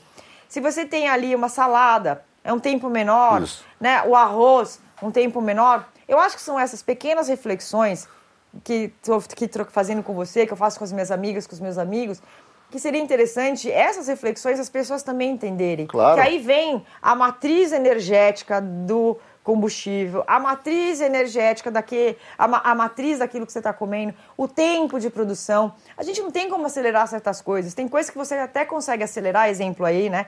No, na produção do 777, que onde é feito isso no planeta inteiro, não é só aqui, na Europa, nos Estados Unidos, na, nos Estados Unidos, né, na, na Austrália, né, na Europa, né, coloca lá, faz a produção feno confinamento, confinamento, confinamento. Aqui a gente tem uma grande vantagem, né? não sei se você sabe, uhum. mas a carne brasileira produzida aqui é a melhor que tem, porque o boi come, come gramínea. Uhum. Então a gramínea, a pasta, ela é até mais saudável para o próprio Sim. boi. Diferente, Agora, lá, norte... diferente, por exemplo, né? lá da, da Europa, né? diferente dos Estados Unidos. Então, pessoal, a gente chega até a ser hipócrita, né? Porque a gente acabou vindo de lá para cá.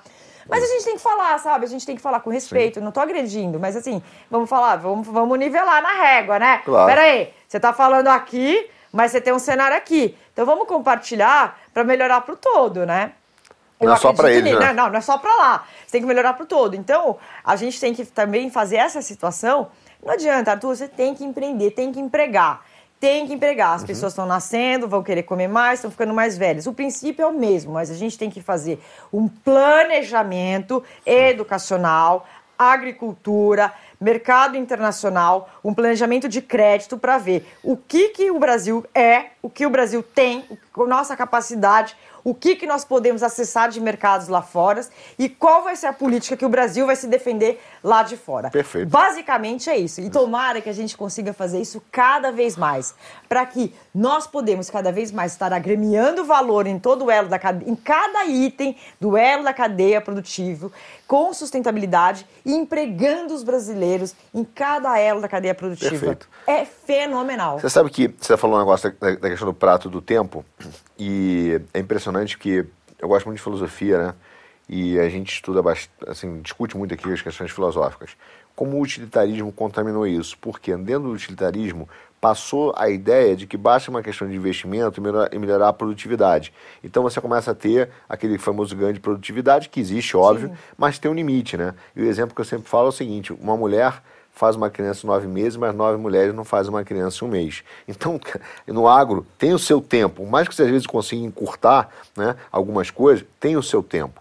E essa questão agora é tão boa que você está falando, porque a gente está falando da questão de planejamento do, meio ambiente e, do, e preocupado né, no planejamento futuro, mas o Brasil, o Brasil como um todo, em várias áreas, parou de pensar no longo prazo.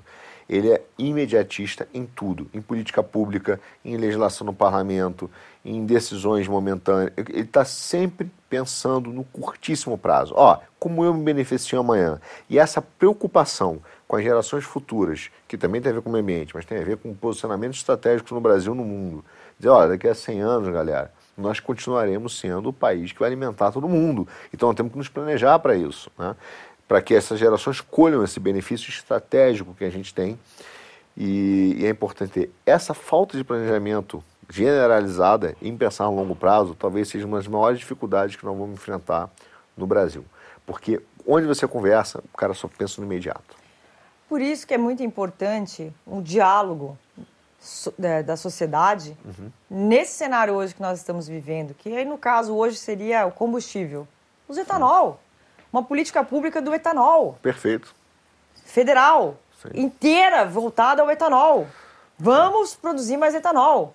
Vamos ajudar você. Porque quando você está produzindo etanol, automaticamente você está empregando mais, produzindo mais, uhum. incentivando a mais. Né? O compartilhamento. Olha, daí a gente entra assim, né? A gente vai entrar agora numa pauta mais do agro, né? E que é o agro sustentável, que é o CBIOS, uhum. né? Que é a, a, venda de crédito de carbono. Você sabe que hoje, né? É, é muito legal, que é o RenovaBio, né? É, o RenovaBio, ele é fenomenal, é brasileiro. O que, que é o RenovaBio? Uma empresa que vende combustível fóssil, ela é obrigada a comprar crédito de carbono das empresas que emitem, é, que elas conseguem vender carbono. Uhum. E aonde a gente consegue vender, vender crédito de carbono? Um deles é na produção da cana-de-açúcar, na produção do milho. Que aí vem o CBIOS. Uhum. Então, quer dizer, a gente já tem nessa matriz energética, ela é uma matriz energética positiva. Então, a gente tem que ter o quê? Também agora, nesse momento, não é só a política, ah, vamos salvar pela Petrobras. Concordo, uma ação momentânea, mas um planejamento Sim. de longo prazo para empregar mais as pessoas, capacitar, educar, a... gerar, gerar não só para o agro, mas o elo da cadeia produtiva, que é a indústria, né? mais maquinários, Perfeito. mais o agro da tecnologia de precisão, o agro que hoje os, os, os próprios é, tratores, os próprios ah, os transbordos, eles são inteiros automáticos. Mas para ser automático foi porque alguém estudou ciência, pesquisa, tecnologia, indústria. Quer dizer, é todo ela da cadeia produtiva. Vamos produzir mais etanol, vamos de milho, vamos produzir mais etanol de cana. Você vai ter. E ele já tem um custo mais baixo. E aí a gente precisa também da indústria, a indústria automotiva. Vamos fazer mais carros a etanol. Uhum. Vamos exportar esses carros para outros países. Vamos levar isso para lá. Porque assim, lembra que você falou agora há pouco, na Europa, se não a termoelétrica, você tem que olhar o seu cinturão. Qual que é o seu cinturão em volta? Uhum. Então, maximize o seu cinturão com harmonia no planeta e ações sustentáveis na Alemanha, todo mundo já sabe, não é para ter motor explosão em 2030, por causa de emissão de combustível, porque a matriz energética lá basicamente é diesel, muito carro a diesel. Isso. Por isso, só que eles não têm o etanol lá. Eles não têm como produzir, até tem, mas tem que importar. Então por isso que eles falam elétrico. Aí faz, mas o elétrico vem da onde? Da nuclear? Nuclear é a coisa que mais emite, é a matriz energética mais suja. É isso. E o resíduo? Você já viu resíduo nuclear? Hoje, quando você faz a conta do carro Aí. elétrico, ele, às vezes, dependendo da matriz de onde foi feito, ele emite mais carbono do que o, o gasolina. Não, mas aí você vai olhar. O fóssil. Aí você vai falar assim: ó, tá bom, eu vou usar um carro elétrico. Legal. Mas qual é a matriz energética que, é, que veio para aquela do carro elétrico? Ela veio de uma usina de nuclear. É o que mais emite, uhum. até pelo lixo nuclear. Então, assim, fica um cenário que as pessoas ficam olhando só aquela caixinha. Não, gente, vamos olhar o todo. Se já, já que é para olhar o todo, pelo planeta, as ações sustentáveis, nós temos que olhar isso.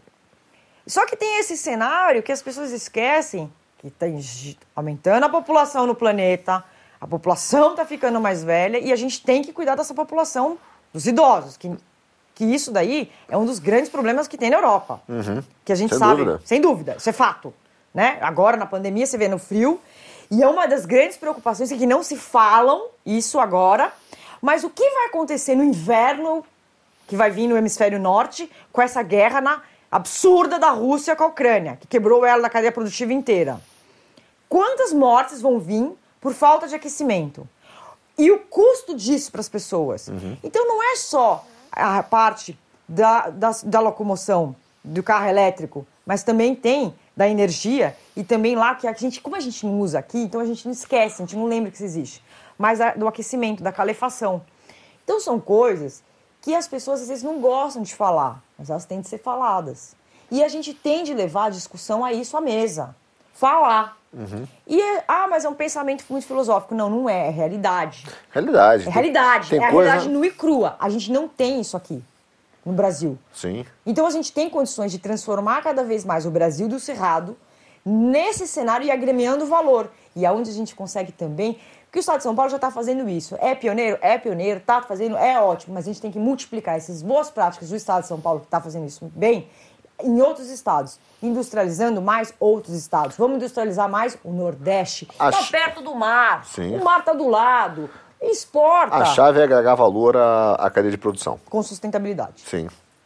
Essa é a chave estratégica, né? pra gente. educando, empreendendo, capacitando, criando essas ferramentas, criando essas. Só que aí vem o mercado internacional. Por isso que é necessário essa comunicação ao mercado internacional para fazer. Eu fui para Dubai agora, de novo. É, eu já fui a Dubai várias vezes e eu fui no encerramento da Expo Dubai. E lá, tá- tinha o pessoal de indústria, beleza, comércio. Juntou um grupo de pessoas e fomos no encerramento da feira. Né? Então, esse cenário da pandemia, muita gente medo de viajar, a gente juntou uma turma e fomos. Cada um, eu paguei minha passagem e fui. Paguei minha passagem, paguei minha estadia, paguei minha ida lá, o que eu consumi, o que eu comprei e tal.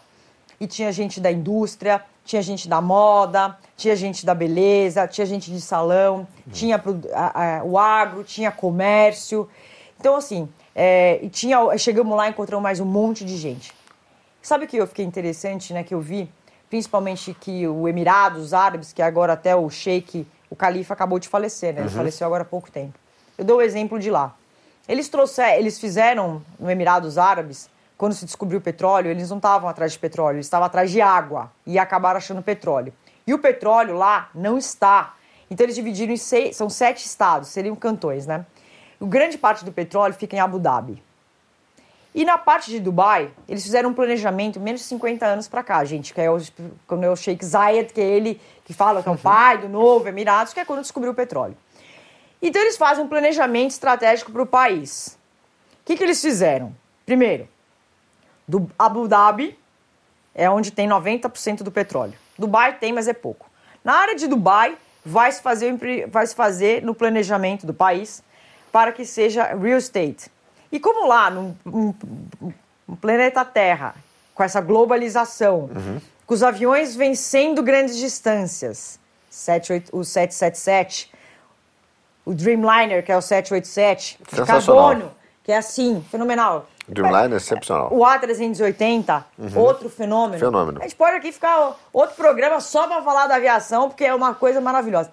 Visualizar o seguinte: vamos transformar aqui, em Dubai, numa rota de um hub das pessoas andando pelo planeta, para ir presencialmente. Mesmo que tenha tecnologia, ver né, celular, você olha hoje né, ao vivo, a gente fala FaceTime, WhatsApp, não importa a plataforma que você estar usando, você vê online, mas tem coisas que você quer ver presencial, as pessoas querem essas relações afetivas.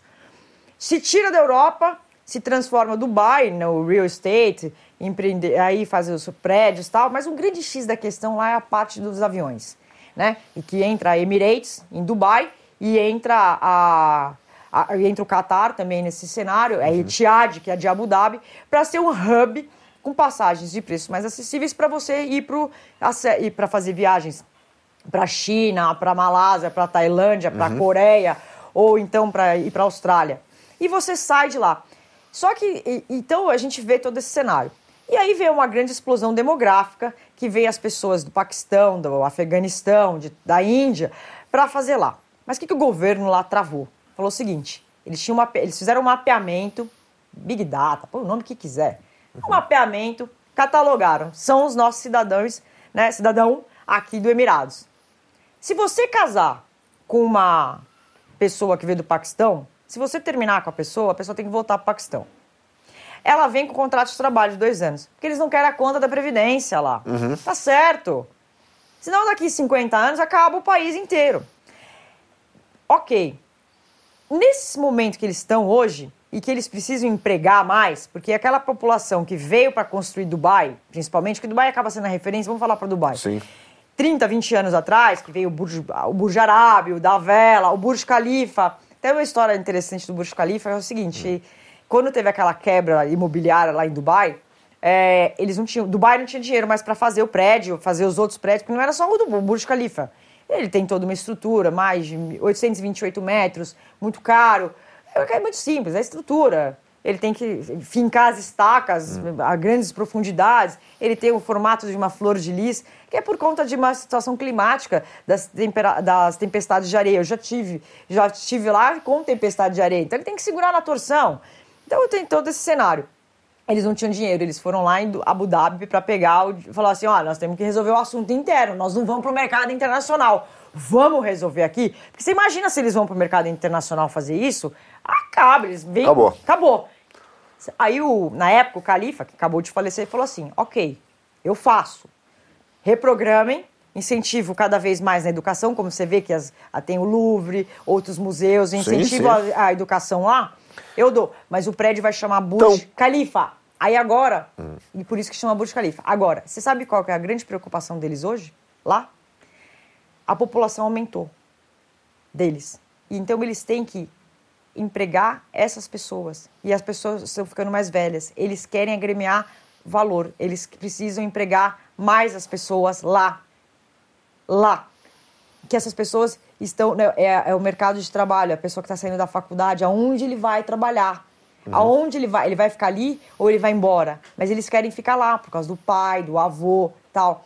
Então eles estão com esse cenário hoje lá que eles estão aceitando investimentos de outros lugares. Por exemplo, se você tem aqui um produto legal, um, algo que você faz, leve para lá, para que estimule o emprego lá.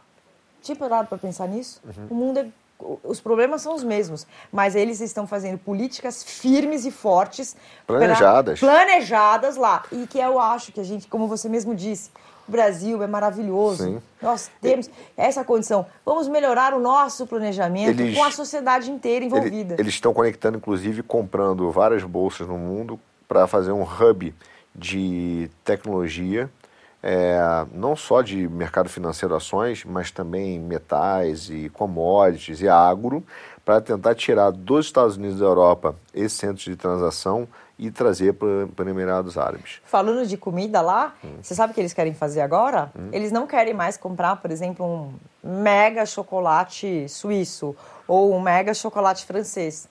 Eles estão estimulando para que a população com, compre o chocolate produzido lá. Então eles uhum. querem trazer, eles estão importando o cacau e produzindo lá para que eles comam o produto feito lá e não que seja o importado. É, é um ciclo melhor. Você teve a globalização e agora você está tendo um pouco de, de novo do fechamento dos países, porque, enfim, teve um benefício de dinheiro no mundo, mas a gente teve que lidar com os problemas. Aí agora tem que fechar um pouquinho para voltar à produção, o respeito à produção local e, a, e ser é, a, a, sua soberania, né? Porque senão você fica refém de quem tem o dinheiro no mundo.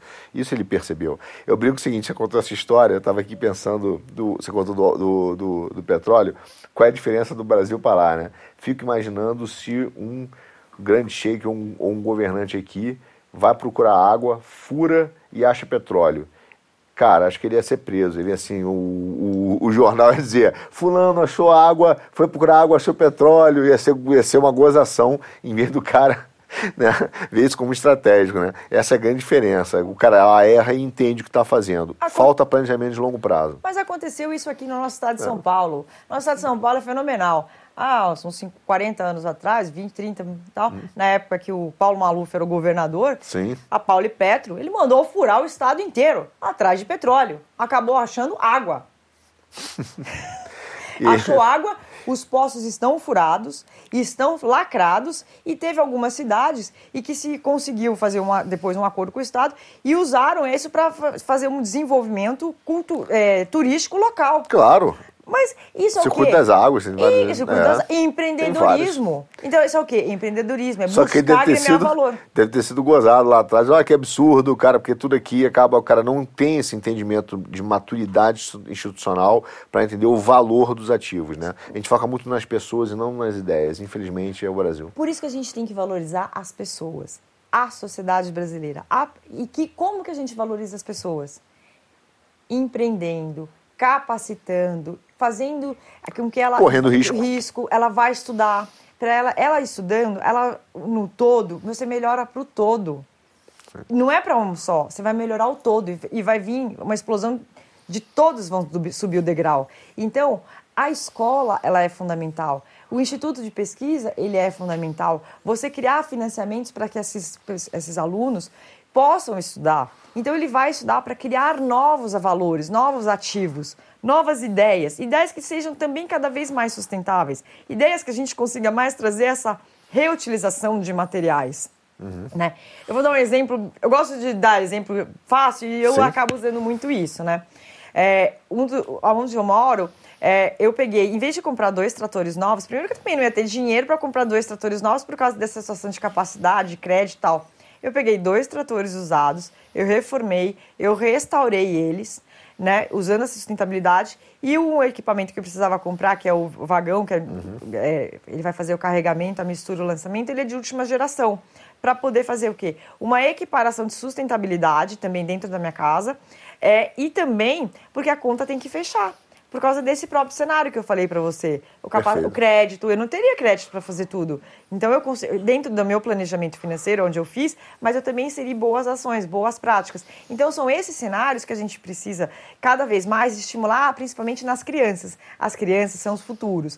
Então, é o futuro da nova geração. Eu, particularmente, sou uma grande defensora dos institutos de pesquisa, das escolas, das pessoas estudarem, se capacitarem. Uhum. Porque a gente acaba, porque pela maturidade, pela nossa idade, a gente tem que aí pagando as contas, etc e tal. Então, já, você já vê o, o peso da responsabilidade nas costas. Exatamente. Então, a gente às vezes não tem tanto tempo para pensar, então a gente deixa isso para o jovem, fala assim, olha, eu vou compartilhar aqui, né, com o jovem, ele vai ter mais tempo, olha, eu tenho esses problemas, e ele vai ter soluções fenomenais. Isso é maravilhoso. E sabe o que, que é? A continuidade do ciclo. É uma continuidade de um planejamento. E é tão lindo isso. E a gente tem de valorizar isso no Brasil. As, o ser humano, as pessoas. E aí é onde vem a escola. Vamos mudar o nome. Vamos falar assim, valorização do humano, do ser humano. Fazendo isso, vai melhorar para todo mundo. Uhum. E talvez seja a forma da gente expressar tudo isso. E é muito bonito quando a gente vê. Sem dúvida. E, e até como você falou, inserir né, criança, jovem, porque quando a gente fala de educação, tem até um conceito no Brasil que é, que é muito mal posto, que é a questão da tradição. Ele acha que a tradição é uma coisa estática no tempo, e a tradição, até o nome é, é a etimologia, se não me falha a memória agora corretamente, mas vem de tradere, que é do trader, né? de negociar, que é na verdade você transmitir uma herança ao longo do tempo. Então a tradição é uma transmissão de uma herança, de um patrimônio intelectual, de ideias que está sendo construído ao longo do tempo.